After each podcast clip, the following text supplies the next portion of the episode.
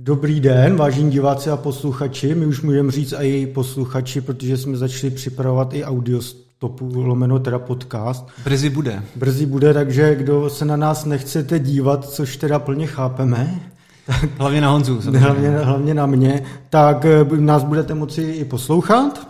Čistě. No a eh, pro nás je to vlastně takový speciální díl, i když je teprve třetí.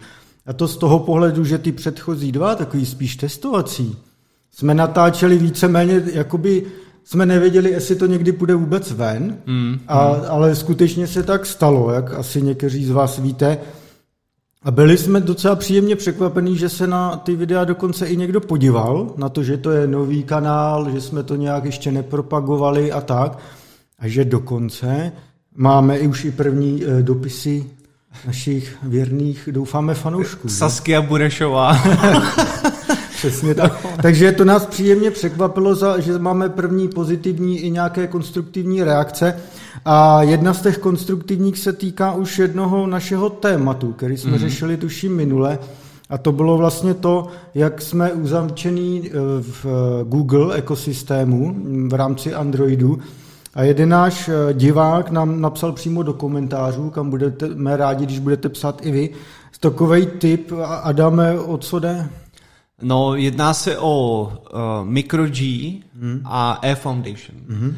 A což je teda, řekněme, nějaký uh, fork Androidu, no. uh, který se snaží vás uh, jako jakýmkoliv způsobem netrekovat a tak dále. Hmm.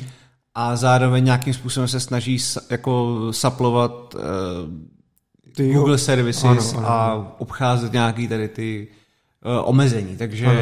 my dáme potom eh, linky do popisku. Ano, to dáme a budeme to asi i zkoušet do budoucna. Tu. Mohli bychom to vyzkoušet, hmm. no. Dokonce tam teda prodávají i přímo devicey hmm. a myslím hmm. si, co jsem na to koukal, že se snad dají koupit nebo i stáhnout ty image a můžete si to nainstalovat. Jde to, jde to, bohužel třeba to Air Foundation, což je ten přímo ten fork Androidu, tak bohužel Eh, tam je jen seznam podporovaných zařízení, kterých je docela dost, ale třeba Huawei zařízení, kterých se týká to, že potřebuješ vyřešit ten problém jako s nedostupností Google Services, tak ty tam většinou podporovaný nejsou a já mám takový podezření, že je to tím, že Huawei neodevírá uh, bootloader. Hmm. Takže to možná ale nejde. myslím si, že i tohle jde obejít, hmm. ale už je to pro jako zkušenější uživatele, Aha. takže uh, Záleží, jak ano. na tom je člověk, jak prostě technicky. No. Ano, a třeba to MicroG to mě zaujalo hodně, že oni vlastně dokážou eh, suplovat ty eh, Google APIs a všechno to, takže třeba jako to, co potřebuje přístup třeba k mapovým podkladům hmm. Google a tak, tak by mělo fungovat. Ještě jsem to teda v praxi neskoušel, ale e, zaujalo mě to, že to je teprve nějaká super alfa, ještě hmm. hodně raná alfa, kde v podstatě autoři sami jako nedoporučují to používat jako na normální ještě fungování a jako jen pro ty, co ví, co dělají, v podstatě tam uvádějí. No tak takový to zaklínadlo, jako není to na produkční prostředí. No jasně, no. A... Ale docela by mě zajímalo do budoucna, eh, co na tohle řekne Google, jestli takový projekt bude pokračovat, že se nějakým způsobem bez jejich eh, nějakého posvěcení připuješ na jejich apíčka a servisy, na to jsem fakt zvědavý. Tedy. No, to, to bylo jako, co jsem chtěl říct za komentář, že asi to bude potom komplikovaný jako udržovat, protože nějakým způsobem se na to jejich API musíš připojit a tak, musíš no. to nějak ošefovat, že jsi jako tajný a vlastně jako hmm. emulovat reálního usera, což asi nebude problém, ale prostě nějakým, nějakým využíváš ty data, které oni jako chcou mít zavřený. Takže, Přesně tak, no. Uh, na to se potom ještě podíváme asi blíže hmm. a můžeme to klidně vyzkoušet. Jo, já určitě chci tenhle dva projekty sledovat, protože mi to přijde docela sympatický takže a takový správně pankáčský, mm. takže, takže určitě no. Ehm, na úvod ještě jedna taková věc. Adame, ty teď řešíš strašný problémy se svými oblíbenými sluchátkami, který podle mě nesundáváš, že sundáváš je na spaní. To je pravda, no. A co se ti děje za příkoří? No, uh, mám říct jako Takhle, pokud já klidně řeknu celé story, jo, hmm. protože uh, si myslím, že to je krásný příběh. Uh, před pár lety jsem si koupil Bose a myslím, že to byly Quiet Comfort 35 se jmenujou, mm-hmm. což jsou ty uh, sluchátka bezdrátový, který řeší active noise cancelling a tak. A eh, ty mám doteď a už jsou ale takový stařičky, už jsem měl prostě dva a půl roku a pořád fungujou. A oni vydali potom uh, NC 700 Bose, mm-hmm. nový. Což byla prostě iterace nějaká této řady. A říkal jsem si, no tak to je skvělý, tak to hnedka si musím pořídit. No, měl jsem je teďka asi sedm měsíců, nebo možná osm, teď nechci kecat. To je jedno. To asi zase tak nevadí. No, no a najednou mi přestali fungovat.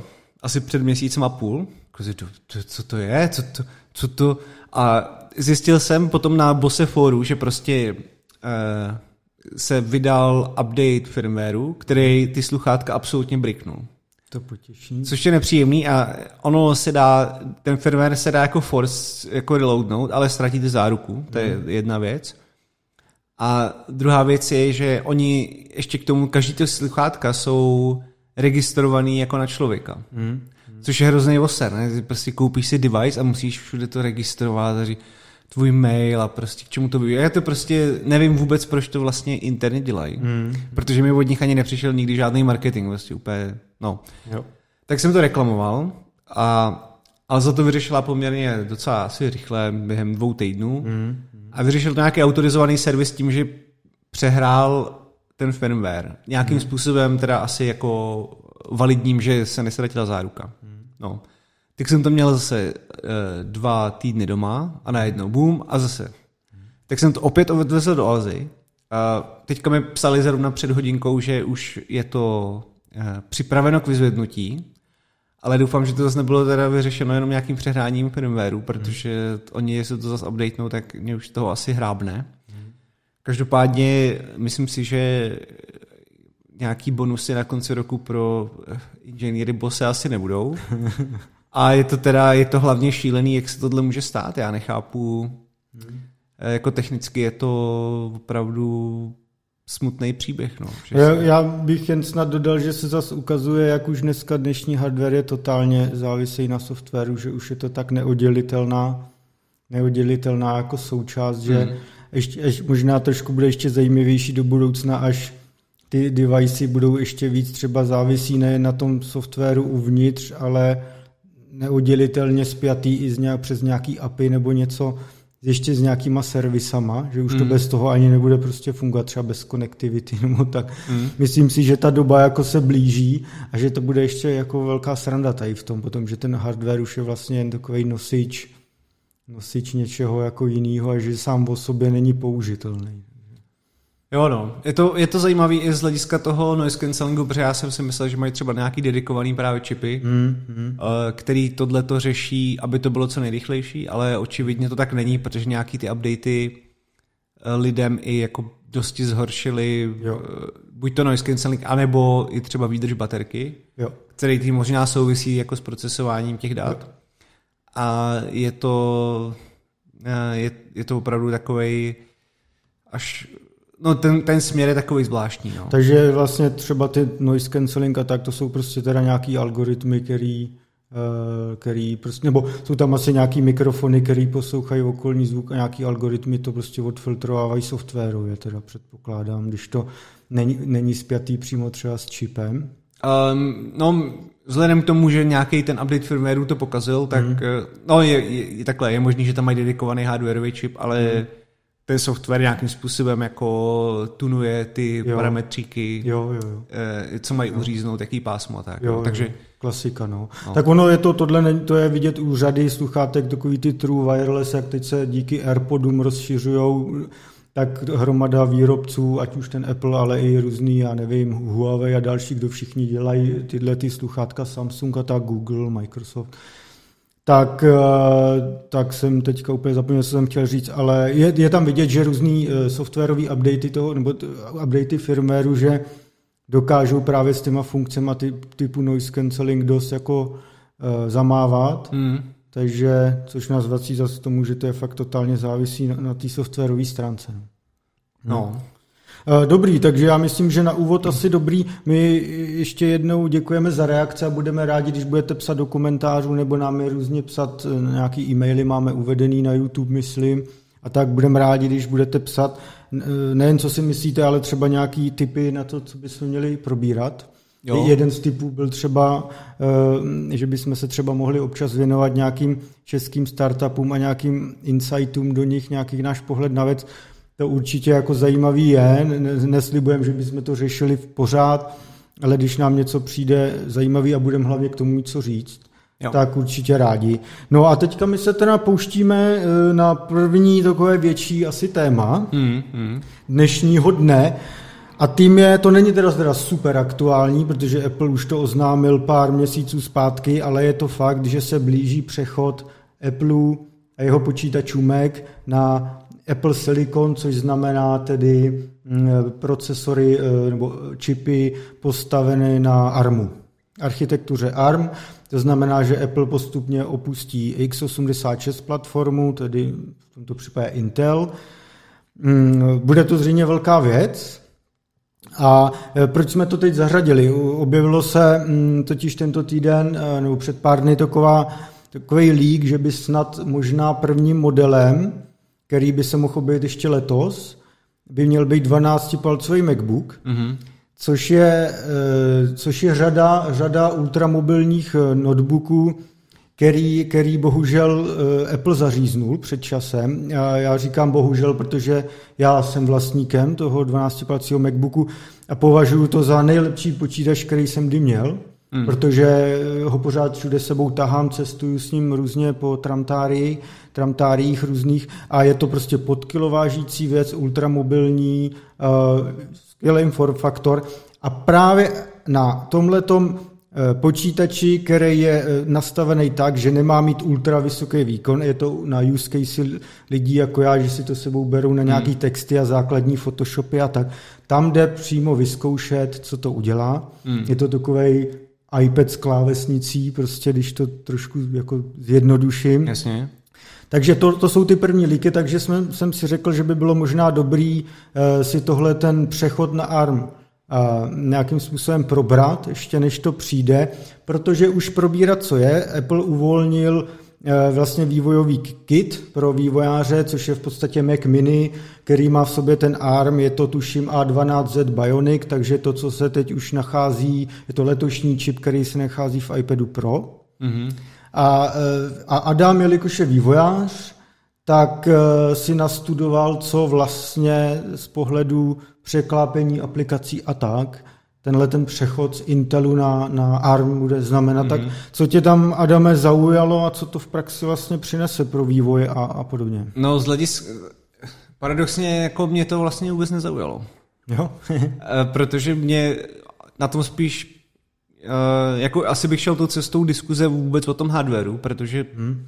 ta, ta schopnost toho, jak se ten software bude buildit, respektive jak oni přistoupili teda, jako je hmm. nutno teda zmínit, že oni musí přistoupit k tomu, aby se nějakým způsobem automaticky bylo schopno, že jo, eh, z té instrukční sady, který používají x86, na tu armovou jako přejít. Hmm. Na což eh, funguje software Rosetta, mám dojem, že se jmenuje. Rosetta 2, abych ještě přiblížil, je, když kdysi dávno Apple přecházel z platformy PowerPC právě na Intel, tak byl první projekt Rosetta, který mm. s tím vývářům a uživatelům pomáhal. Jo. No. A vlastně tyhle ty věci jsou, řekněme, relativně uh, jako black box a je providovaný těm vývojářům a tak dále. Mm.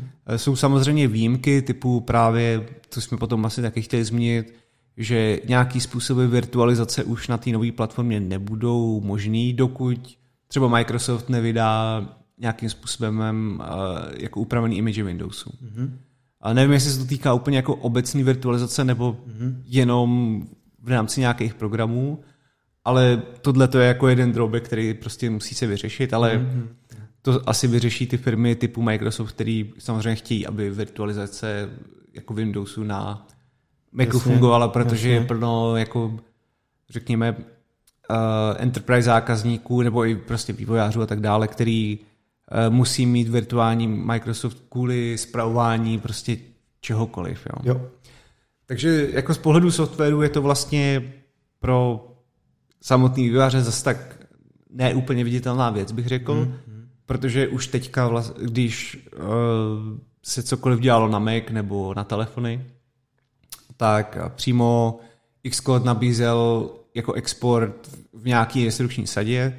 Hmm. To tam jako nebylo úplně uvedený explicitně, ale bylo tam prostě, jestli to chcete, aby to fungovalo na Macu, tak eh, pod tím je schovaný, aby to bylo instrukční sada prostě Jasně. 86. No a, uh, takže z tohoto pohledu to vlastně pro ty vývojáře za stolik nemění, ale myslím si, že je spíš zajímavý se teďka popovídat o tom hardwareu samotným, hmm. protože to a vůbec co tím jako Apple sleduje a, a proč to dělá a jaký to bude mít vliv třeba na Intel. Hmm. To určitě na to hned vidíme, já bych měl jen poznámku, že i třeba virtualizace Windows se dá řešit třeba z Azure, je tam služba eh, Cloud PC, postupně má být uvolňovaná na nějaký větší využití, což je prostě streamování desktopů, prostě Windowsáckýho za nějaký, za nějaký poplatek, hmm. prostě desktop bez servis, takže tyhle ty cesty tam jako určitě budou, plus co vím, tak e, právě Apple třeba spolupracuje s Parallels na té virtualizaci a s dalšíma firmama říkal, že na tom dělají,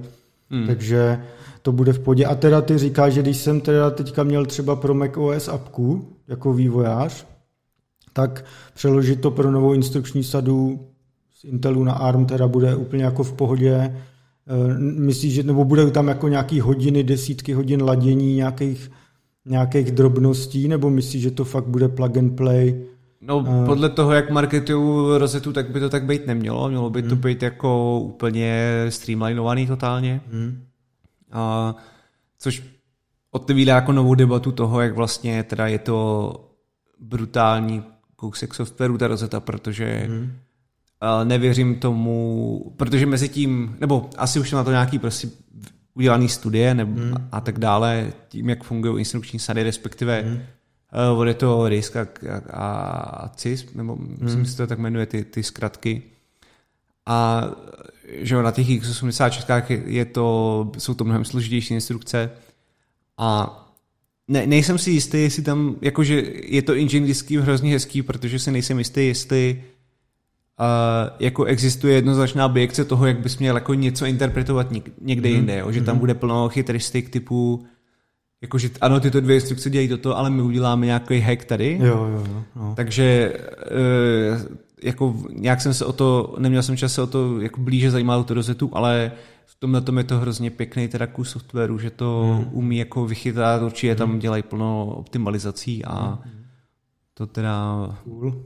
Je našláplý. No. no, teďka asi teda k tomu hardwareu, protože ono to asi vypadá, že Apple už došla trpělivost s Intelem, který Oni teď teda zrovna před pár dny představili nový mobilní procesory Tiger Lake, ale pořád je to nějaká desetinanometrová technologie.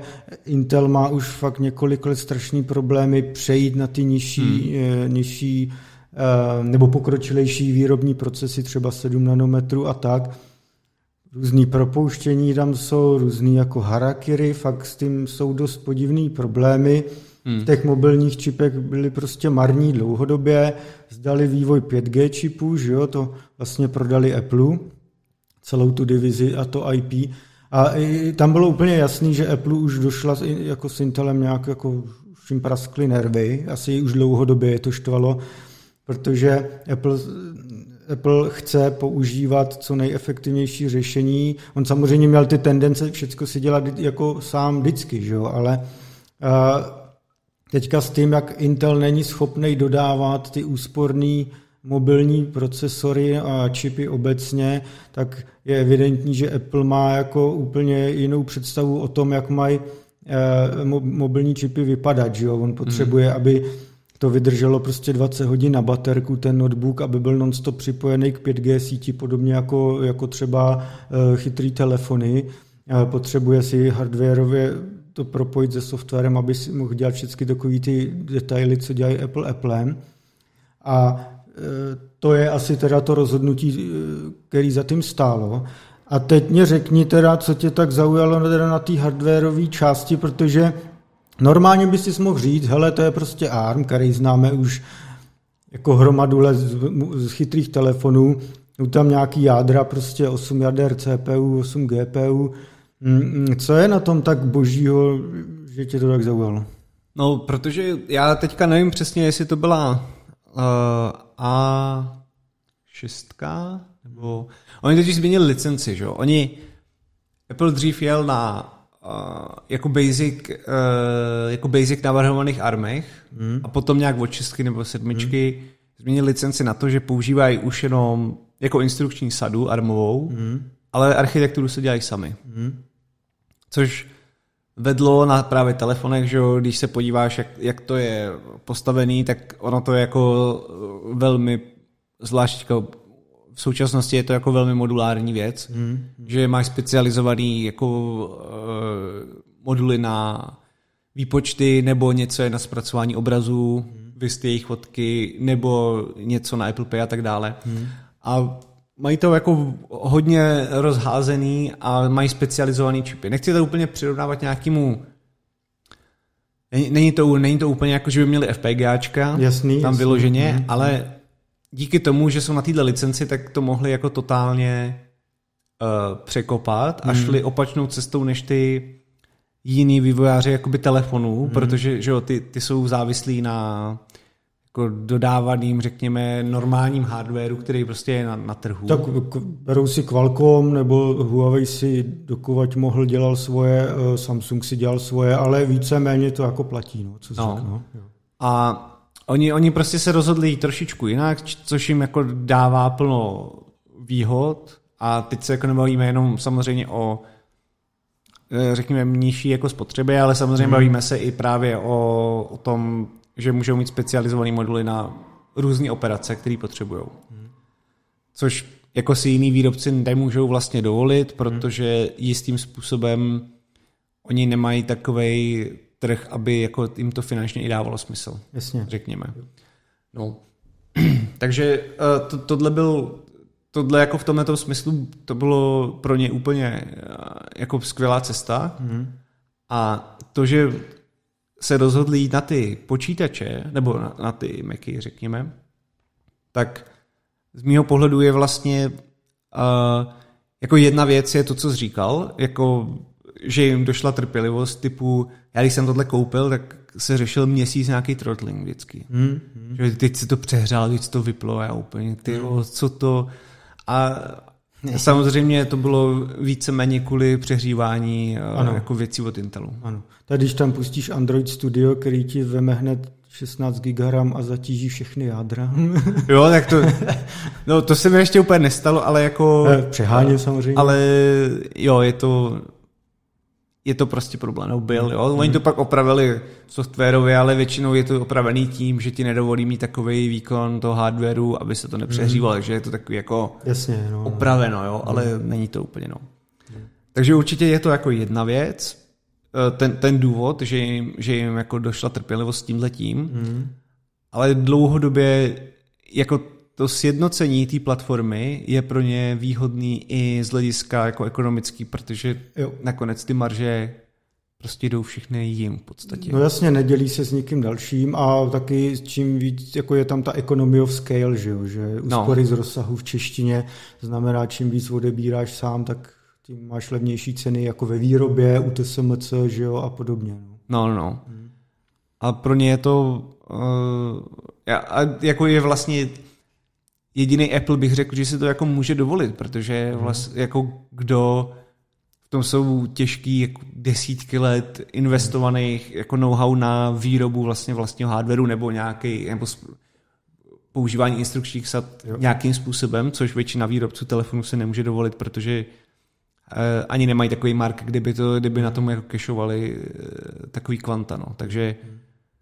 pro ně je to super věc, jak to udělat, všechno se jim to sjednotí a přijdou plno problémů a hlavně potom si myslím, že ono posledních pár let je to takový s tím Applem, že uh, lidi si občas stěžovali, že ne plně jako, že by dělali nějaké revoluční věci. Jo. A možná bych řekl, že snad jeden z důvodů, že tohle to museli plánovat dlouho, to, je no, prostě to, to není na týden práce. Hmm že možná po tomhle můžou přijít nějaký zajímavosti, hmm. protože jakmile se to všechno sjednotí a oni budou, oni potom nebudou muset řešit více platform, můžou potom jako dělat dedikovaný eh, moduly pro různé jako otázky, hmm. tak uh, třeba mají prostě v rukávu plno zajímavosti. Jasně, to už vidíme teď, ale to, to mají i jiný výrobci, různý ty koprocesory pro machine learning a, a podobně, tak to jsou přesně takové věci. Jo, jo. Jo. Můžeš pro security vyřešit zvlášť všechno a tak. No, no. no. Hmm. No, jako máš tomu ještě něco z téhle hardwareové stránky? Uh, myslím si, že jsem si ještě udělal nějaký poznámečky. Mm, mm, mm. Um, podívám se tady ještě do svého seznamu. Dívej, dívej. Kdyby ne, tak téma ARM dneska bude pokračovat ještě nějakou chvilku. Takže... Jo. Uh, asi z tohohle asi, asi klidně pokračuju, já možná mm-hmm. pak přidám nějaký věci, jo, které mám jako bokem, ale nejsou no, Já bych navázal trošku osým můstkem na to, že ty zmiňoval, že jako skoro vlastně žádná firma nemůže si tohle dovolit, jako dělat si vlastní čipy a tak. Uh, Apple není jediný, kdo zkouší nasadit ARM do běžných počítačů, takových těch, uh, co máš tady na stole. Uh, zkouší to i Microsoft, který vlastně já jsem měl možnost nějakou dobu, si měsíc, dva testovat uh, jejich zařízení Surface Pro X, mm. což je v podstatě hybrid, je to tablet, ale i počítač, uh, normálně tam běží plnohodnotný Windows 10 a je to právě už na ARMu, žádný Intel. A Microsoft tam používá čip, který nazval Microsoft SQ1, mm-hmm. což naznačuje, že asi má další plány s novýma generacema, protože uh, proč ne. No a e, je, prostě, je pravda, že to je sice Microsoftí čip, ale je pravda, že na tom dělá s Qualcommem, který je běžný Snapdragony. Není to tedy, který dělal klasický Snapdragony v počítačích, tak, teda v, pardon, v mobilech, tak. Uh, ale není to klasický Snapdragon právě mobilní, jako smartphoneový, ale je to 8CX, což je už udělaný, e, připravený právě speciálně pro notebooky a nějaký hybridní přístroje, který Microsoft tlačí, hmm. takže skutečně to není teda jenom Microsoft Project. Shodou okolností teďka zrovna nedávno Qualcomm oznámil, oznámil druhou generaci toho 8CX eh, SoCčka, takže pravděpodobně Microsoft to nasadí taky. No a to souvisí i s tím, proč vlastně Microsoft dělá notebooky vlastní, nebo obecně vlastní hardware. Já vždycky, když se s lidma z Microsoftu bavím, tak říkám, vy chcete konkurovat jako Aceru a HPčku a Lenovo a tak. Hmm. Ne, ne, ne, právě protože oni e, jsou ty naši OEM partneři, si nemůžou dovolit riskovat nebo do něčeho strašně investovat, protože to PC zase je relativně nízkomaržový biznis, když neprodáváš ty nejdražší mašiny. No a my musíme být ten role model, který to protlačí. Takže hmm. my když teďka zkusíme ARM, protože v minulosti se už ARMový PC různě pokoušeli, ale byly to jen ty mobilní čipy, ty smartfonový a tak. Mm-hmm. Takže my teďka můžeme to začít tlačit z naší pozice, protože my samozřejmě do budoucna furt chceme prodávat Windows 10 a pokud trh půjde jako armovým směrem, tak my u toho musíme logicky být. Takže oni do toho teď tlačí. No a já bych rád přidal ještě moje zkušenosti s tím Surface Pro X, Fakt jsem si s tím hrál docela dlouho a relativně intenzivně, dost jsem s tím blbnul. Mm. Je to tak, že to jsou skutečně plnohodnotný Windows 10. Není to taková ta s proměnutím skriplená verze, eh, co měli kdysi před lety Microsoft, takový to Windows RT, mm-hmm. což byl, běžel taky na mobilních čipech, ale ty apky nebyly ty nativní a museli se tam dávat takový ty Universal Windows, ty jak už, jak, Universal Windows Apps asi, nebo jak se to jmenovalo. No, byl to strašný fail. Tak teď se Microsoft jako poučil, dává tam normálně plnohodnotný Windows 10. Eh, samozřejmě, eh, ty apky, které jsou přímo jako připravený pro ARM, tak tam běží prostě nativně, jako povídá si to nativně s procesorem ten kód a tak taková ta klasika. Pak tam je emulace, kterou vůbec nemusíš nějak řešit. Mm-hmm. Takže když poklikáš na x86 apku, tak Windows to sám pozná, že to je x86 apka a provede emulaci. Jako Ke... real time nebo? Jo. Aha. A, a docela mě překvapilo, jak rychlý to je. Mm. Jakože oni tam řeší různý kešování, sdílení, e, takže to je fakt rychlý. Vůbec jsem jako nenarazil v to pohledu jako rychlost nějaký problémy. Mm. Bohužel, ale to je platí jen pro 32 bitové aplikace, emulace x64 prostě ještě ne, není. Hmm.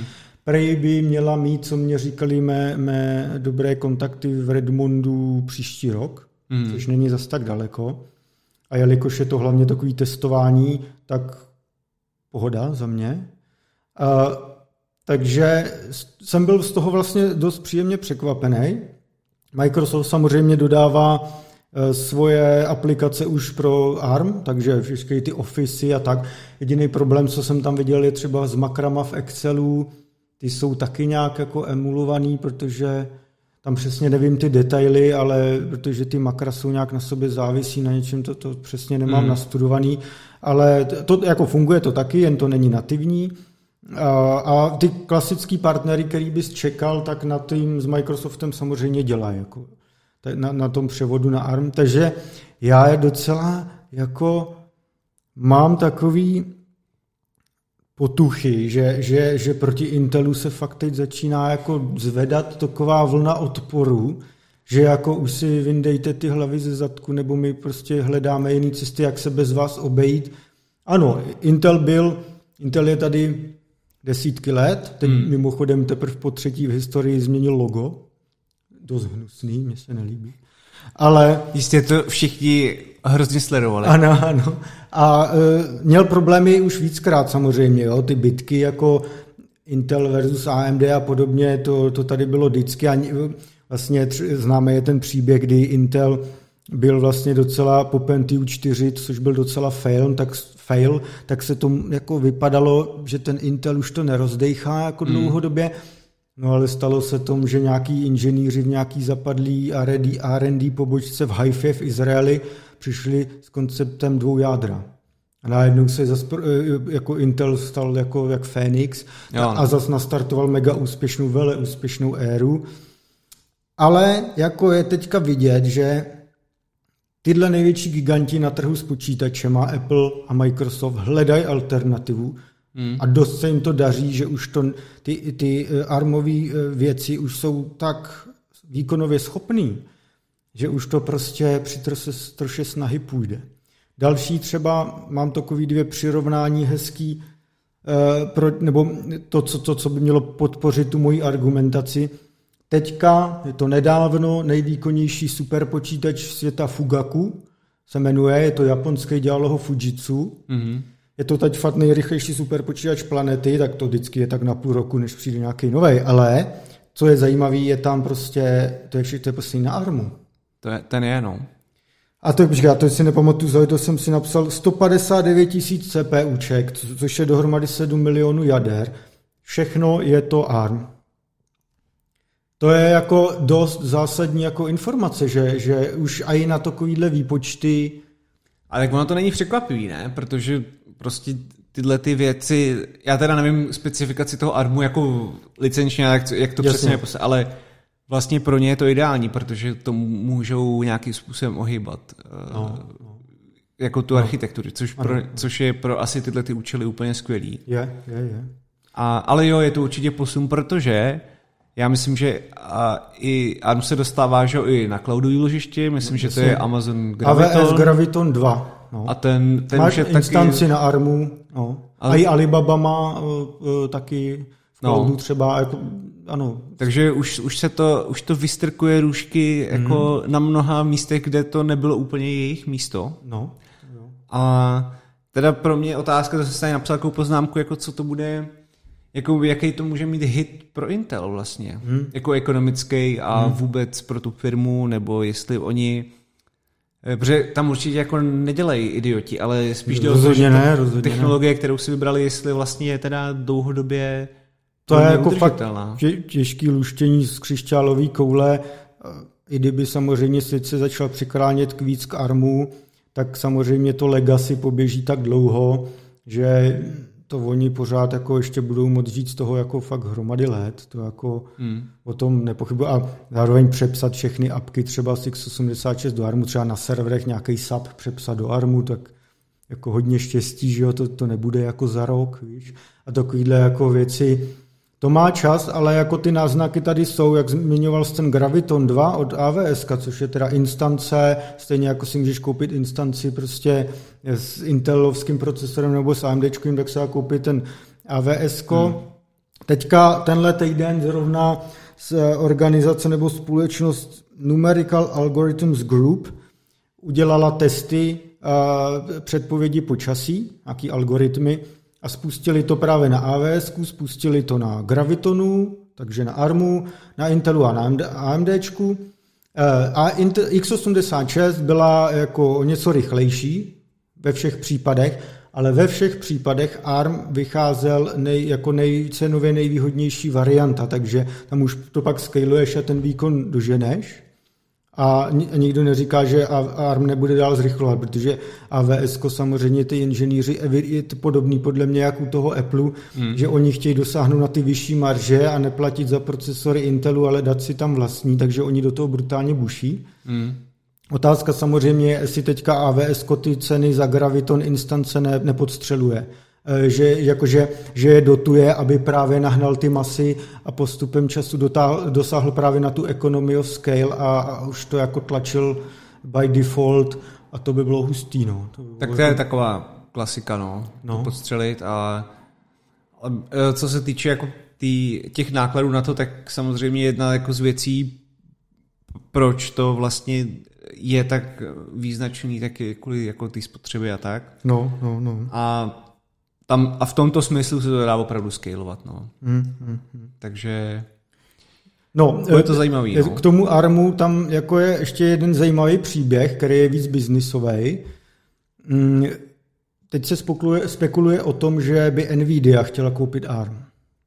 Eh, současný vlastník eh, ARMu je eh, japonský megakonglomerát SoftBank. Mm. To vlastní takový ambiciozní Japonec Masayoshi Son se jmenuje takový velmi čiperný stařík, který, který vlastně i jako třeba nakupoval, on, takhle, on vytvořil takzvaný Vision Fund, kde hmm. získal nějak přes 100 miliard dolarů a primárně teda od Saudské Arábie, od nějakých šejků.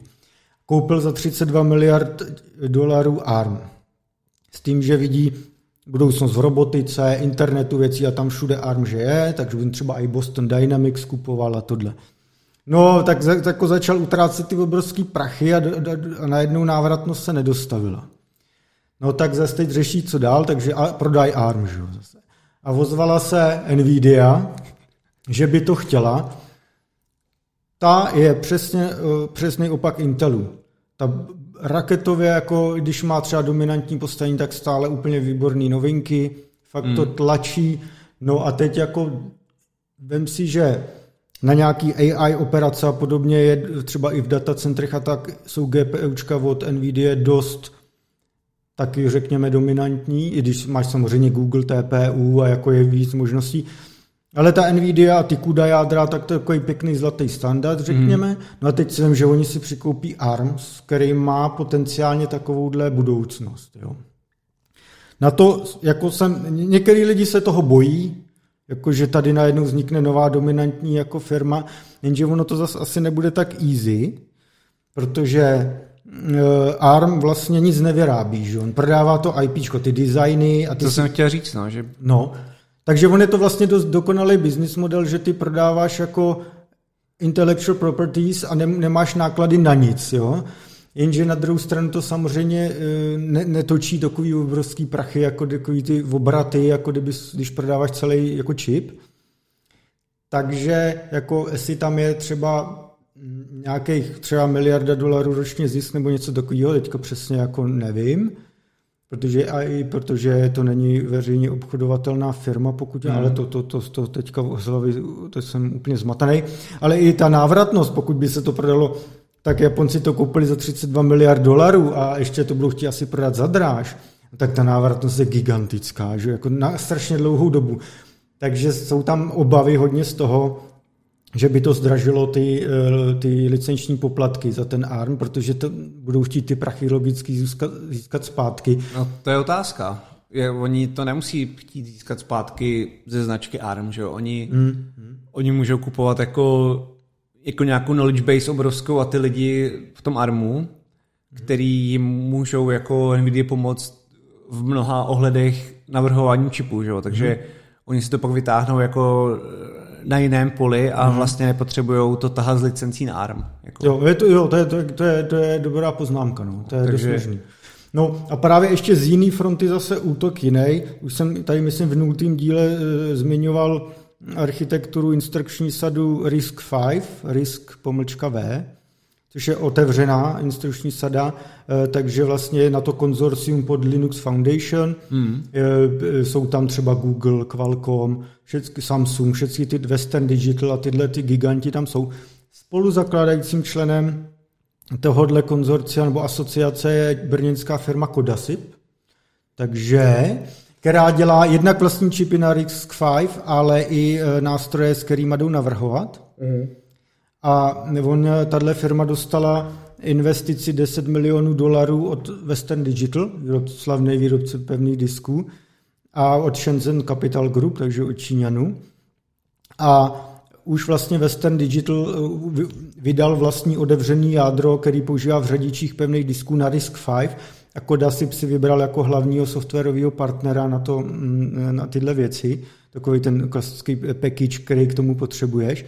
Mm, a eh, je tam velmi zajímavý, eh, bude velmi zajímavý tenhle vývoj kolem toho sledovat, protože Právě to, že ARM je licenčně zatížený, právě to, že jsou obavy z toho, že by mohl začít zdražovat a ještě Vision Fund, jak jsem zmiňoval, jsou to Saudská Arábie, za tím ty prachy, tohodle se dost firem bojí, tak začali hledat alternativy v RISC-V a ten výkon taky roste. Alibaba teď vydala, uh, myslím, ten čip jejich se jmenuje Huantie, nebo tak nějak, mm-hmm. uh, je to už na RISC-V, už podle jejich testů, který jako zveřejnili, ale nejsou nezávisle ověřený, už jako dohnali nějaký lepší armový jádra, takže a e, bude to určitě tohle drivovat Čína, která teď vlivem sankcí jako má omezený přístup e, k nějaký západní jako produkci čipů a výrobě a podobně.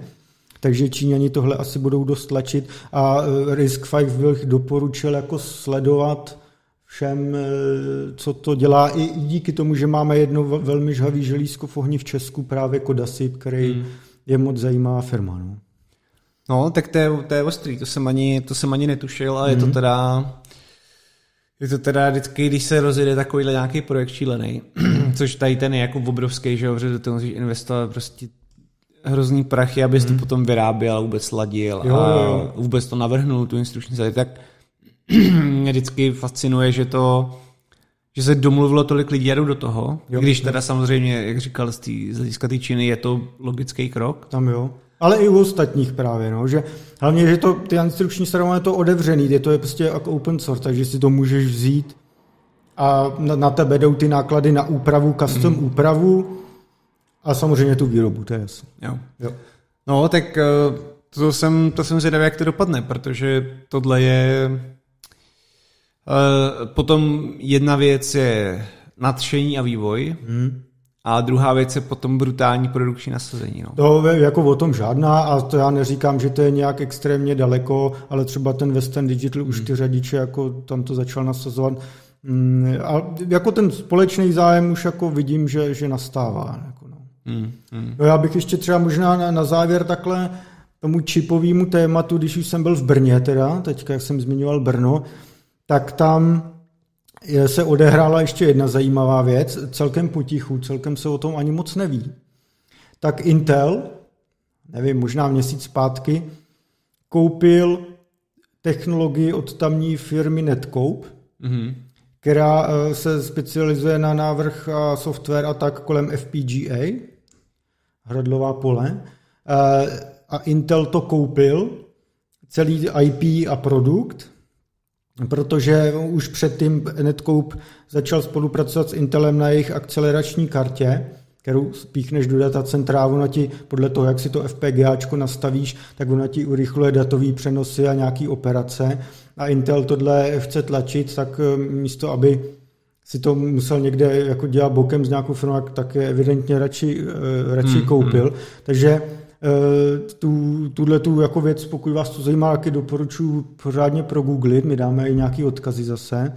Protože ty FPGA taky vypadají na, na řadu operací zajímavě, třeba Netcoup jako takový funguje dál. Oni měli, mají ještě jeden produkt, který využívá FPGA na vysokofrekvenční trading na burzách, protože tam záleží na každý nanosekundě. Jasně, no. Oni už to stlačili odezvu na nějakých 100 nanosekund nebo něco takového, mm, jako mm. úplně super. Takže ty fungují dále, je to taky všechno FPGA, eh, FPGA projekt, takže takový typ. Takový typ no. A o tom jsem, nebo nevím, jestli se o tom málo ví, ale jako uh, Intel je právě jako jeden ze dvou největších hráčů na FPGAčkách jako no, trhu. A, a celý tady ten trh vlastně, teda jak jsme se bavili o tom, jak Intel bude hitnutý jako ekonomicky třeba hmm. tím přechodem, tak ty FPGAčka jsou pořád jako nenahraditelná věc, jo, jako jo, jo, jo, jo. na miliardu eh, praktických věcí, které potřebuješ řešit extrémně rychle, ano.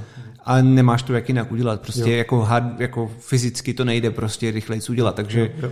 To je jedna z asi ze sekcí, která nikdy nepadne, bych to, ta, je, ta se jeví určitě zajímavě a další ještě jedna zajímavá sekce Intelu je Mobileye, což je původem izraelský startup, který koupili asi za 15 miliard dolarů. Hmm. Už je to pár let zpátky. A teď dělají systémy pro v podstatě nějaký autonomní řízení aut, nějaký, nějaký computer vision do aut a podobně. Jestli to Intel nějak ne, nepořbí, eh, což se taky často stalo, že hromadu věcí úspěšně pořbil, tak to se taky jeví jako docela jako dobře. No. Ale tam zase má taky toho silného hráče NVIDIA, která dodává ty, ty celý boardy že jo, do aut. Ale to je zase úplně jiný téma. To je zase úplně jiný téma. To je jiný téma a pak to je ale smutný, no. Zaplatíš taky peníze, pak ti přijde, pak ti přijde koma a ukáže ti prostě. To, jak jsme bavili se tady v nultým díle, ano, ano. Ne, tak to určitě s tím jako nemusí nutně. Oni můžou mít plno různých biznisů. No, Adame, máš ještě něco k téma ARMu, případně Apple a ARM a cokoliv, nebo to uzavřem? Asi nutně ne, jako plně chápu, proč to dělají. Doufám, hmm. že, doufám, že z toho do budoucna vznikne prostě prostor pro řekněme, zaměření se na víc jako revoluční věci v těch jejich produktech, hmm. I, když hmm. já nes, i když já jsem úplně v pohodě s tím, aby byl jako finální odleněný produkt, který mi funguje opravdu léta a je bez jiného opravdu jako problému a nepotřebuju, aby to umělo cokoliv, ale mm. myslím si, že tohle jim hodně svazovalo ruce, že se na to hodně specializovali jako mm. z hlediska manpower prostě v té firmě a že jakmile to bude hotový, tak si můžou trošku oddychnout a třeba zase přijít s něčím super zajímavým. Tak, to jsi řekl krásně a o budoucnosti bude i další téma. A tím téma je Elon Musk, který už posílá rakety do vesmíru, dělá elektrický auta, který nejsou v zisku. Potom slíbil, že budeme cestovat hyperloopem a mimo jiný z Brna do Prahy a zpátky. Hmm. A co ještě všechno? No a, a, a další věc, kterou... kterou ještě má tu plamenomet kampany. Ještě, ještě plamenomet Teslu ve vesmíru. No ale další věc, kterou extrémně hypuje, tak je Neuralink, asi čtyři roky starý startup jeho, který se teďka před pár dny přihlásil o slovo s dalším videem, takovým ročním updatem, co tam hmm. teda vykoumali. No podívejte se na to, my dáme taky odkaz na tu keynote maskovou, hypuje to pěkně, ale viděli jsme něco, co by jako, eh, já bych to ještě přiblížil, v podstatě eh, chce Musk propojit mozek s počítačem, to má být ten Neuralink, má jako v podstatě do budoucna mluví o nějakém implantátu, že bude moc ovládat kompy eh, mozkem. To je klasická kyberpunková vize, že? Jasně. No a na té keynote teďka Musk mluvil o tom, jak to bude, jak bude moc jako tyjo, navrátit lidem zrak a sluch a odstranit nějakou demenci a všechny tyhle věci, co si vysní každý, když se nad tím trošku zamyslí. No ale viděli jsme něco jako ano, za měsíc to dáme na trh, nebo za pět let, nebo viděli jsme něco jako praktického, co by, co by jako měli? Uh, hele, já ještě jen dodám, že podle Maska už letos mělo být na silnici jeden milion plně autonomních vozů. A není no. ani jeden, že jo? Takže... Jo, ale tak zase to je takový to, víš, že jako říkat já nevím, kdybys přišel za Newtonem a, a ty debílku, podívej se, furt tady jako sbíráme uh, koňský jako exkrementy ze země a k čemu ti ta tvoje fyzika, jo? Tak to je takový ten podobný. Dobře, no jako, tak, že... tak co tě tam na tom tak eh, zaujalo teda? No? Mě zaujalo všechno. Měl jsem ze všeho erekci teda, musím říct. Uh, Dobře. To jsme... Video uh, zabanováno a uh, hrozně se mi líbilo, co teda tam dělají, protože to není jenom plno tady těch věcí, které se nějakým způsobem snaží přenášet jako signál, jako v, ať už mozku, nebo i svalů, nebo čehokoliv, co dělá tvoje lidské tělo, na nějaký jiný komponenty, to znamená, když třeba někdo má amputaci že, něčeho, tak dřív to bylo tak, že ti snímali jako svaly na ruce, jak se hýbaly tady ano. a pak to nějak přenášeli a to docela jako fungovalo, ale není to ten, není to úplně takový to krásný, že není, si řekneš, no, to je prostě no. to, furt to jsou takový ty, že to obcházíš typu, jak když si prostě na nějakou uh, nějaký... Je to takový řešení jako lame, no. No, jako, jako ten první fáze, no. No, no. no. A, a to, co dělají oni, nebo ono už je víc firm, kteří to dělají, mm-hmm. ale s tím jeho fundingem a prostě hypem a co je on schopný strhnout kolem sebe a že to není prostě uh, odsasácký sale, nebo jako ke co oni vyloženi kvůli akcím, tak si myslím, že v tom může udělat jako nějaký docela rozumný průlom a to, co tam vlastně ukazovali, mě zaujalo z mnoha důvodů. Máme tady poznamenány. Počkej, já jsem tam viděl, že tam měl nějaký prase, který dokázal, jako když chrochtalo, tak něco zapípalo, nebo jak to bylo. Jo. Ale to už tady máme docela jako hromadu let, že máme takovýhle výzkumy. No, tak jistě, ale jako je to tak jako co měli zase, oni nemají, oni ještě myslím, že nemají uh, tu licenci od, uh, to se jmenuje nějak a nějaký zdravotní organizace. Jasně, že, no nemají nic, ani neoznámili, že budou nějaký klinický testy. Ne, nebo už, jako... Oni o tom mluvili, že už to mají jako ve schvalování a že brzo jo. by s tím měli začít. Dobře, dobře. Takže to je asi ten důvod, proč mají prasata. A i chápu, že to testují z hlediska jako jaký durability hmm. těch věcí a hmm. tak. Jo. Ale uh, to jako rozpoznávání chrochtání, jo? nebo hmm. jak jsme tam bavíme jak nějaký týpci tady prostě bez dělání, ale hmm. jde o to, že já myslím, že ta těžká věc na tom je, že samozřejmě máš nějaký, já teda nejsem, jako nerozumím mozku extrémně. Hmm. A určitě jako dokážeš specifikovat nějaký části mozku, které jsou zodpovědní za různé věci, že? No. A samozřejmě jedna věc může být jako čich, třeba, kde dochází k nějakému firování nějakých jako toho celého systému, nějaký ty sítě. A tam se nějak můžeš napojit.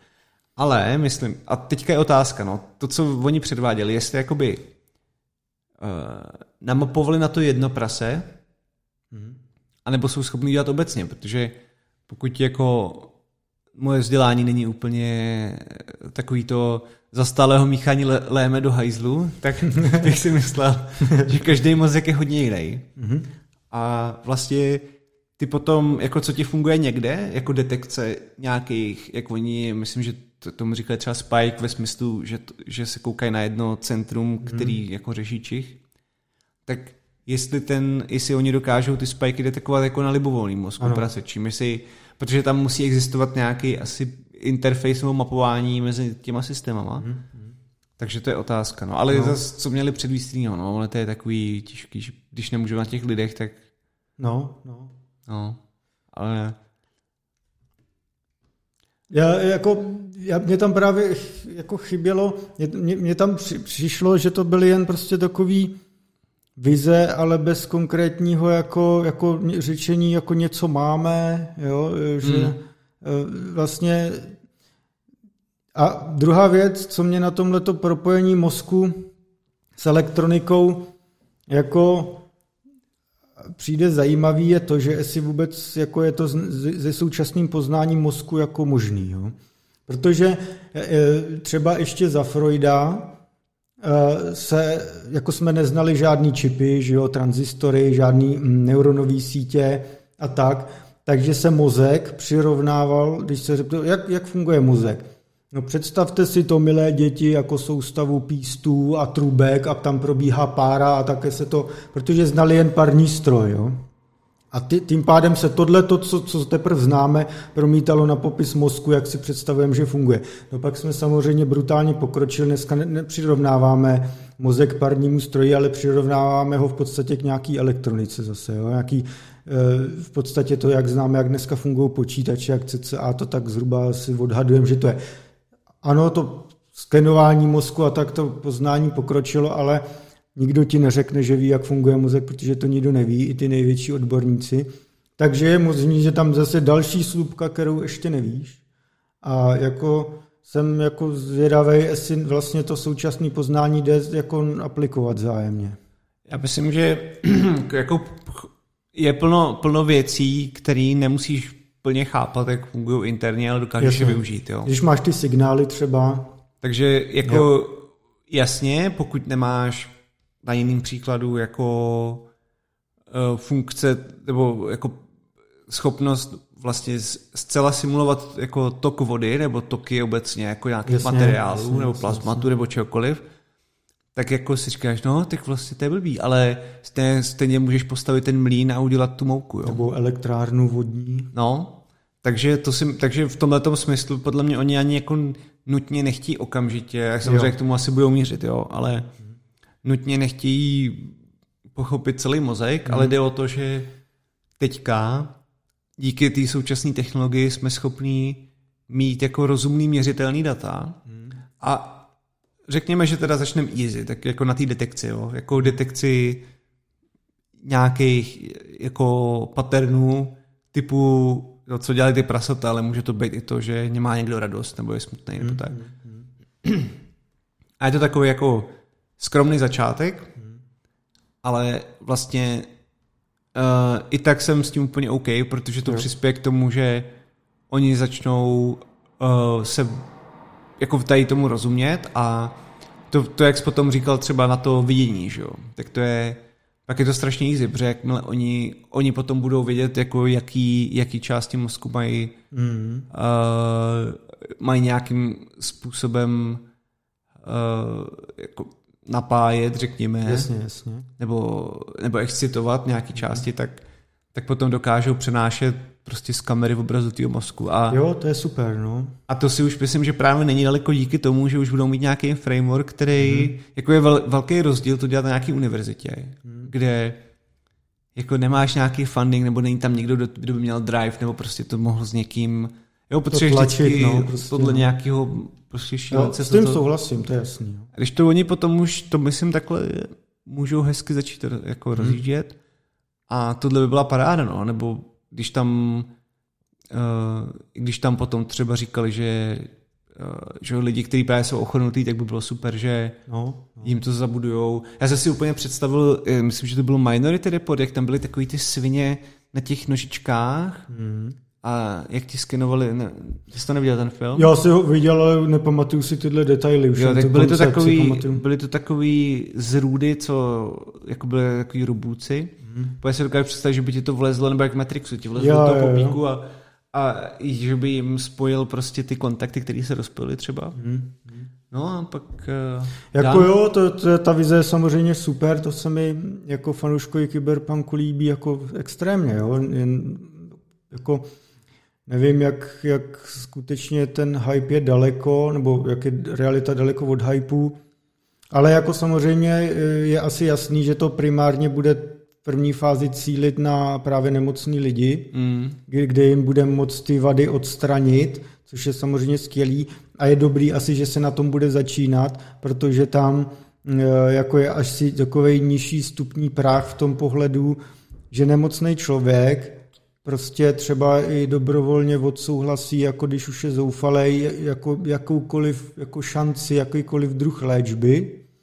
A že, nebo obecně, že to bude asi líp průchozí, asi i nějak jako uh, legislativně, že jo, prostě nové metody, prostě vždycky, když někomu jde o život, tak uh, zkouší všechno možný. Mm. Takže to si myslím, že je jako super a bylo by samozřejmě skvělý pro celou lidskou rasu, když to budeme odstraňovat všechny ty neduhy, který který máme a je, jako, je evidentní, že musí dojít jednou v rámci evoluce ke splynutí lidí a technologií, jako elektroniky, a tak, že je to evidentně, ty věci jsou si dost podobné, vycházejí ze stejného konceptu prostě jednou vesmíru a jestli někdo říká, že je to nepřirozený, jak to může být nepřirozený, když je to prostě fyzikálně možný, že jo, biologicky. Hmm.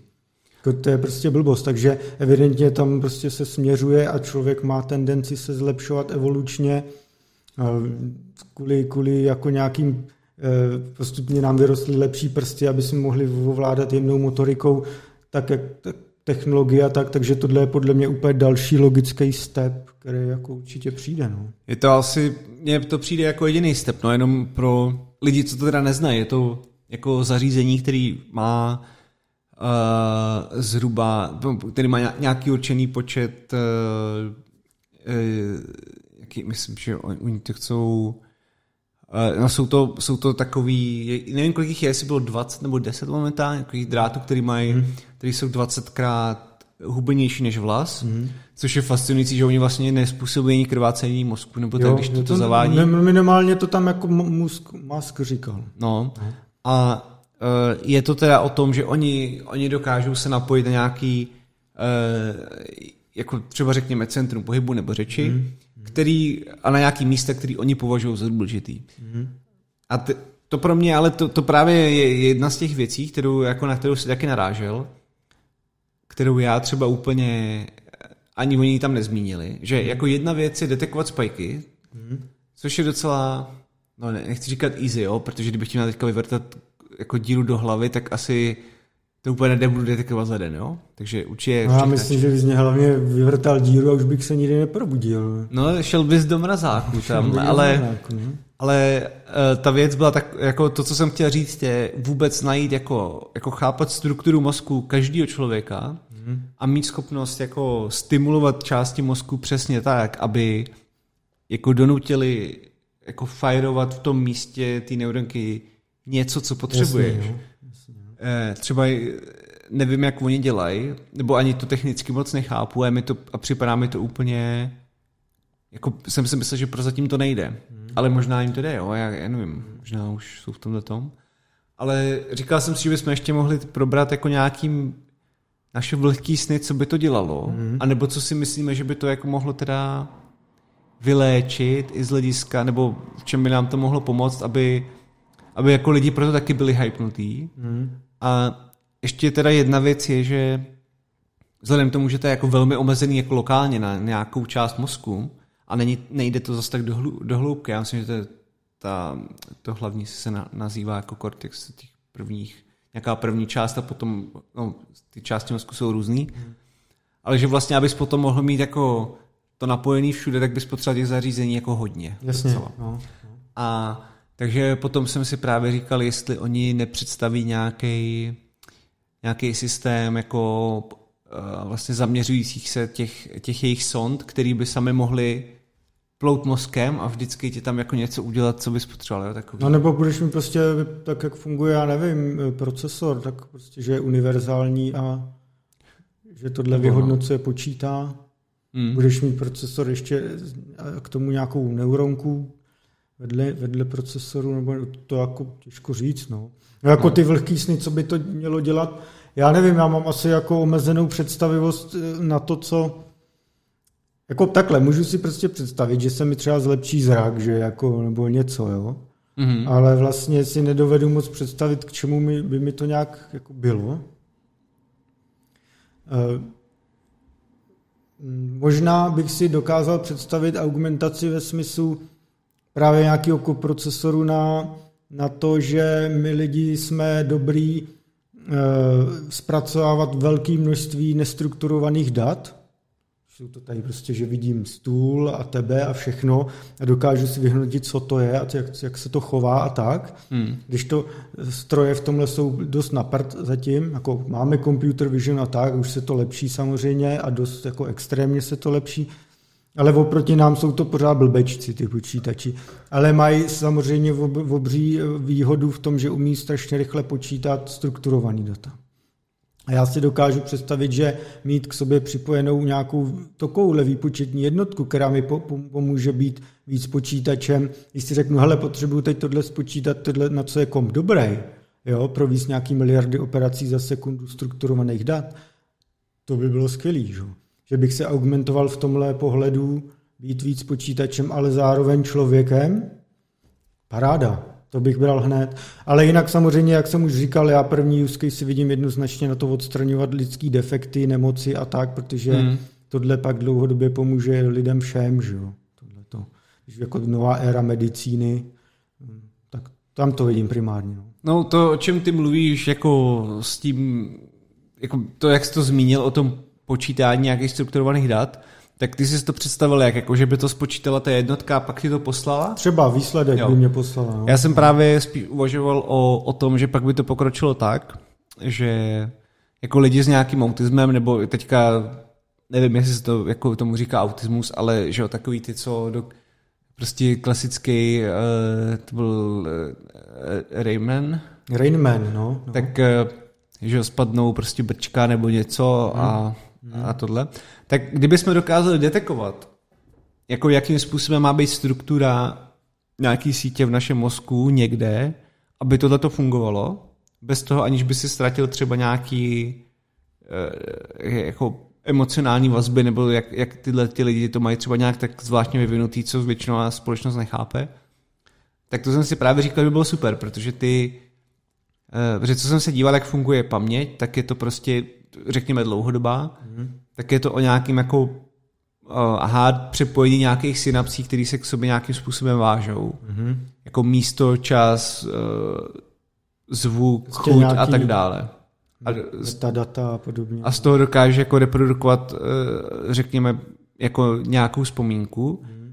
A kdyby to šlo takhle, víš, že, že bys... Mm-hmm. Protože to, to pak se k tomu dostaneme, k těm vzpomínkám, to tam mám taky jako téma, ale že kdyby tady to šlo udělat, že jako ti to v rámci té sítě změní tvoje uvažování na to, abys mohl to počítat sám, mm-hmm. tak na to ani nepotřebuješ ten jako aditivní procesor, že jo?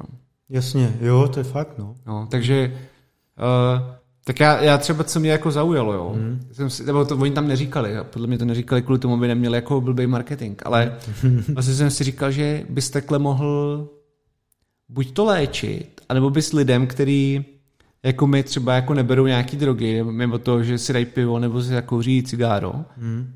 tak že by si mohl dopřát třeba, jak, jak, jak funguje kokain. Jasně. A nemusíš jasně. ho brát. Softwarová droga. Prostě. No, a prostě to nasimuluješ hmm. v rámci mozku, protože to jsou vždycky nějaký receptory, které něco přijímají a posílají do mozku. Jo, jo.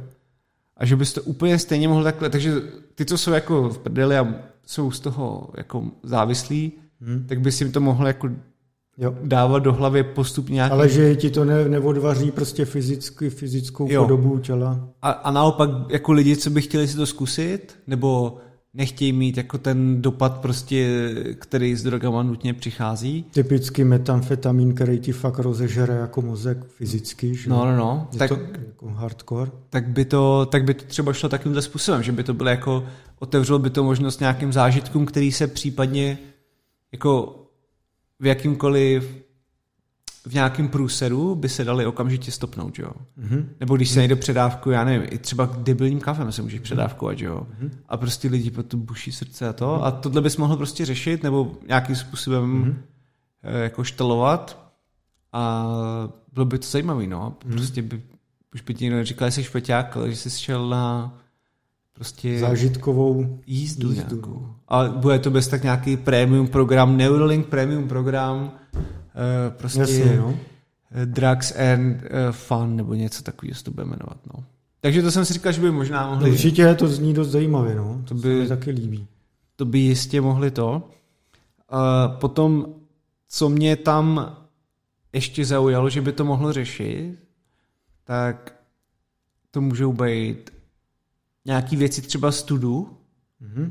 nebo jako strachu z čehokoliv, co vlastně je iracionální, ale nějakým způsobem to v sobě máš jako zabloklý, že tě to, že se přesto nemůžeš dostat, ale může to být i věc, i věc jako takového toho strachu z úspěchu, nebo jako strachu z, řekněme, Z vydání jako... videa Pepe Logic, že ano. budeš najednou odhalen, že existuješ. Ano, ano.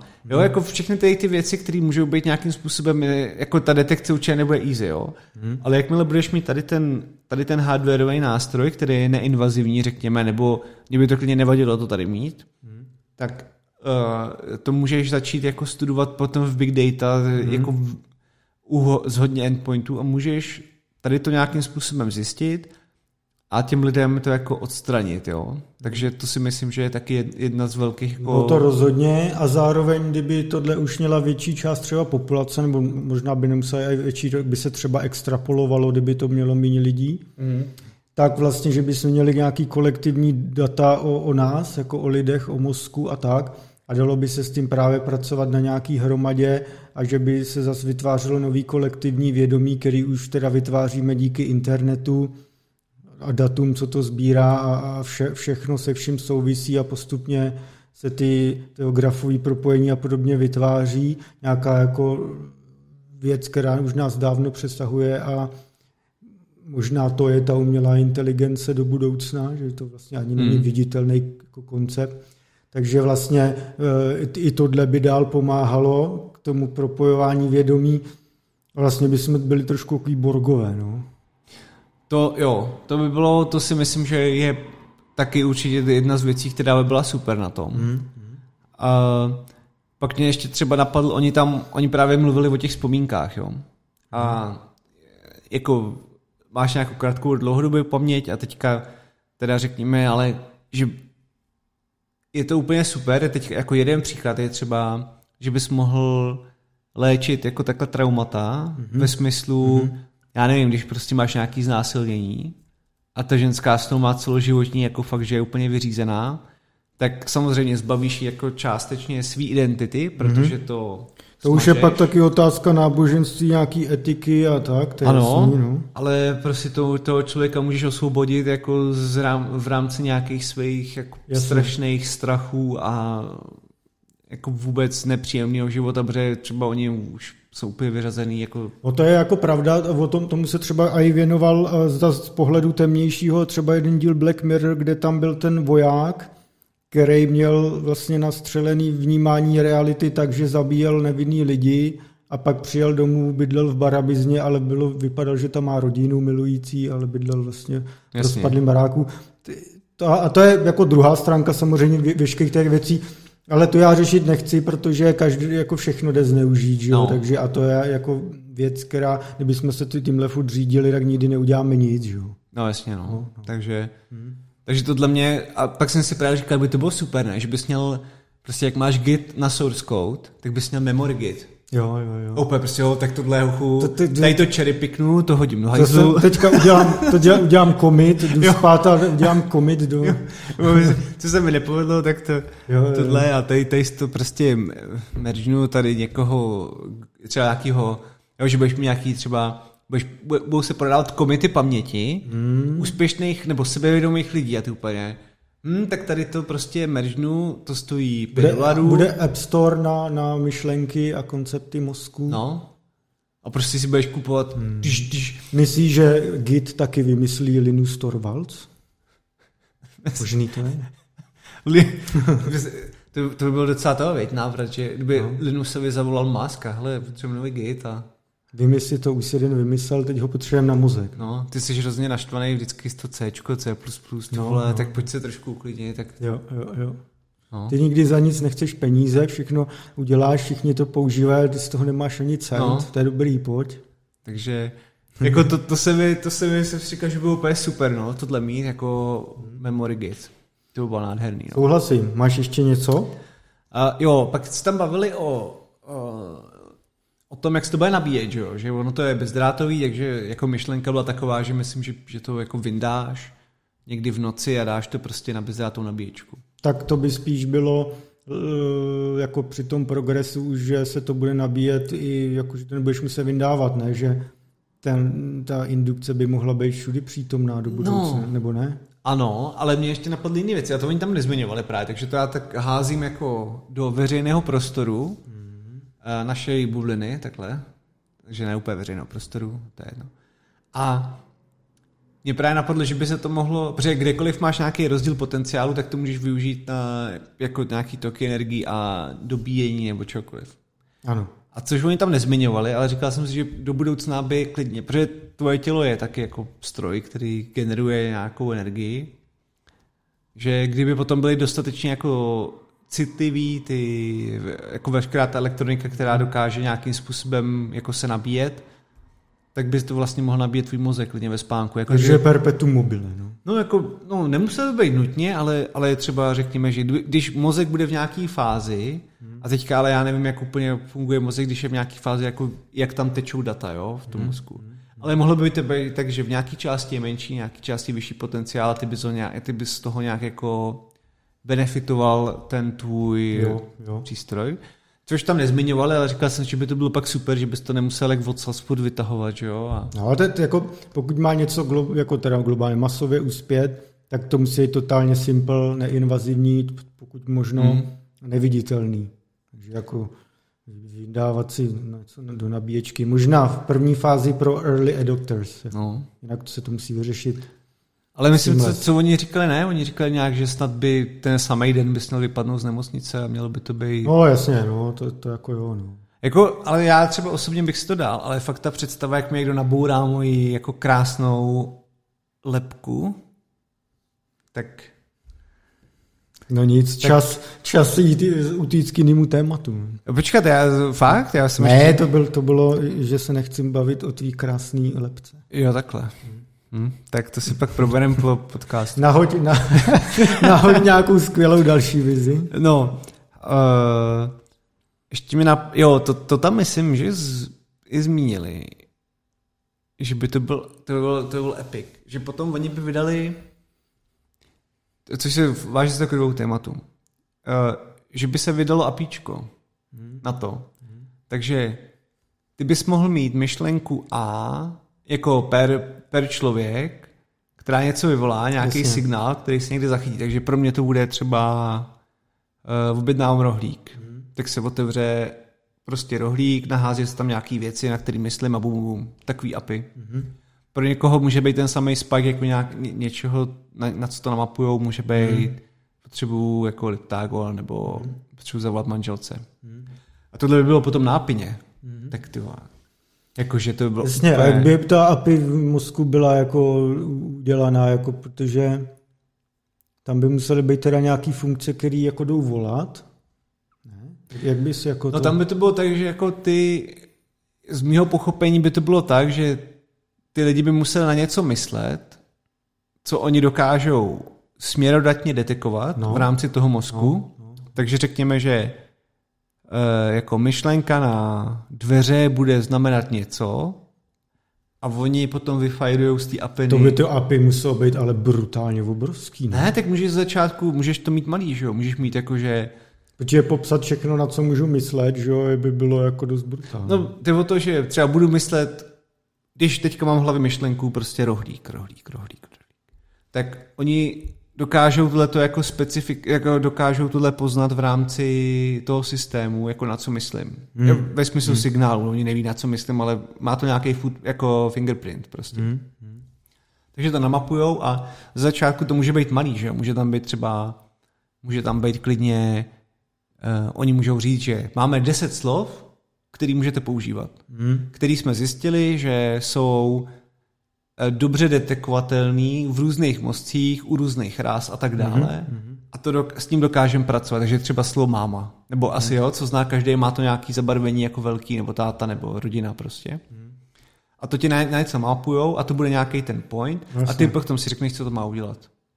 Jako sám tak třeba. vlastně to jako dává smysl, když vemeš, jak třeba fungují uh, takový ty knihovny typu Word to Vec, takový ty, co se používají v translátorech, to je taky vlastně nějaká vektorová matika, že každý slovo je prostě nějaký vektor a v každém jazyce to je to samý, že? takže jo. to princip možná dost podobný. Jako no, no, no. Hmm. Takže tohle by, a, a jakmile se na to napojí ta apina, tak už můžeš potom, oni ti dají tohle, že jo, hmm. a ty si to potom řešíš, takže dostaneš prostě mobilní apku, která je spojená s tím tvým přístrojem a řekneš, hmm. jo, tak když hmm. udělá tohle, tak automaticky tohle. Hmm. A potom a potom to dojde na to, že když myslím na A, chci napsat A, když myslím na B, chci napsat B. Mm. A když myslím na to, že ruko pohní míček, tak ruka pohne míček, až budeš, když budeš bez ruky. Jo. Jasně. Ty jo, tak třeba tady pak vznikne, jak byly API, když se rozjížděl svět APIček, tak třeba v Česku vznikne startup, který bude mm, pomáhat tvorbě APIček pro mozek. Bez tak už nešetřil teďka tam v kamerlíku. Říkal, tak už ne, ten má Česko Digital, ten to teď Ne, ale tak ale bez tak už to píše, víš co, že jako... Mm. Zdravíme to... Jakuba, třeba se někdy podívá. Na no, a, ale to mě vede teda ještě k jedné jako brutálnější myšlence. A to, že bychom potom jako přešli na ten uh, na ten druh, který komunikuje bez slov a bez ehem a jako a jakože a, a všechno by to bylo streamlinované jako prase. Jako ve Star Treku taky by se šlo dál, jakože si rozumíme všichni, aniž, i když mluvíme každý jiným jazykem a v real time. Ne, ne já myslel telepaticky. Telepaticky. Jako úplně. Tak, jasně no. A to si myslím, že by způsobilo to by způsobilo takový brutální jako explozi No ale pokroku. taky, taky možná dost problémy se soukromím, ne? No tak já to beru tak jako, že si dáme handshake, my dva, když s tebou že... bych si handshake nedával asi. Ale mm. kdyby ano... Jsem, jsem slizký a mám covid. Tak to se nás nemá. si fakt někdo potkat. já nemám žádný covid. No. no. Takže jako komunikace prostě na úrovni týhle tý bez nutnosti jako překládat myšlenky do slov. Jasně. To by byla takový, takový průlom a taková neskutečná jako akcelerace vůbec lidského vidění, hmm. že to jako, asi je dost... Pr- no, jako z mnoha že věcí je právě, že jako evolučně plno raz může být ve vesmíru, jakože už nekomunikují takhle prostě triviálně, jako my tak slova. Tak Trisolaris a jak jsme se bavili o, o problému tří těles, o té sci tak to taky tak komunikovali, že? A jako bylo by to, ono se to zdá jako blbost, že pro jako člověka teď, jako nemyslím, že ten, kdo nás dívá, je, je hlupák, to, to vůbec. Ale Naopak. je to to samé, kdyby si někdo řekl, jo, no tak mám rychlejší auto, nebo no, tak mám auto, no co. Jo, ale bez toho prostě nemáš nic, že jo, nemáš, hmm bez motoru nemáš prostě zásobování, všechny ty chainy, které potřebuješ na masovou výrobu, nemáš cestování mezi kontinentama, nemáš zásobování v jedné zemi, nemáš Jasný, prostě, no. nemáš nic, máš 15. století koně a můžeš si jít zabalit prostě. Můžeš, můžeš no, budeš někam skočit do ská, ze skály. Prostě. Je to tak? A tohle ti, tohle ti us, jako umožní jenom taková blbost jako motor, ale co to všechno ostatního no, samozřejmě, no. ve světě jako umožní udělat? Tak to je celkově ty, že sice třeba Google se mu vyčítá, že zaměstnává jenom x desítek tisíc lidí nebo kolik, že to je všechno a zbere všechny peníze, ale ono se to musí počítat jako co všechno díky Google jde a, a nejen teda Google, a kolik jako profesí je na to navázaných, že jo, a tedy a tedy. To, hmm. to je obecná chyba, která se při rádoby argumentacích jako dělá, že jo, že se to musí vidět celým tom chainu, jak říkáš. No, no, no. no. Takže jakmile by bylo tohle hmm. jako udělaný, tak vlastně bychom se podle mě i dostali do fáze, kdy naše myšlenky budou pomalejší než ten komunikační channel. Jasně, v podstatě. No a dokážeme spolu ze začátku, to může být jenom faktické věci, že jo, ještě pošlu číslo nebo tak. Ale jakmile zjistíme, jakmile by se potom dalo zjistit přes nějakou analýzu každého z nás, jak, ty zpracova, jak, jak třeba já zpracovám emoce nebo obraz, hmm. protože v každém mozku to nejspíš jako jinak trošičku, jako i, i z hlediska toho, co je pro tebe libozvučný a co se ti líbí za umění a tak dále. Hmm ale může tam, může tam existovat nějaký jako, jako objektivní prostě mapování, který jasně dokáže říct, aby moje myšlenka byla k tobě převedena nějakým způsobem nebo emoce jako mm-hmm. rozumně. Mm-hmm. A potom, jakmile se dostaneš na tuhle úroveň, tak prostě se dostáváš na úroveň jako takového zrychlení, že... To už fakt jako by byl exponenciální růst té no, křivce už tady. Jako, no, jakože jako... to, už, to už je prostě potom totální úplně, to se můžeme, to už jsou jenom lepší zítřky, teda no, velký. To, A... No.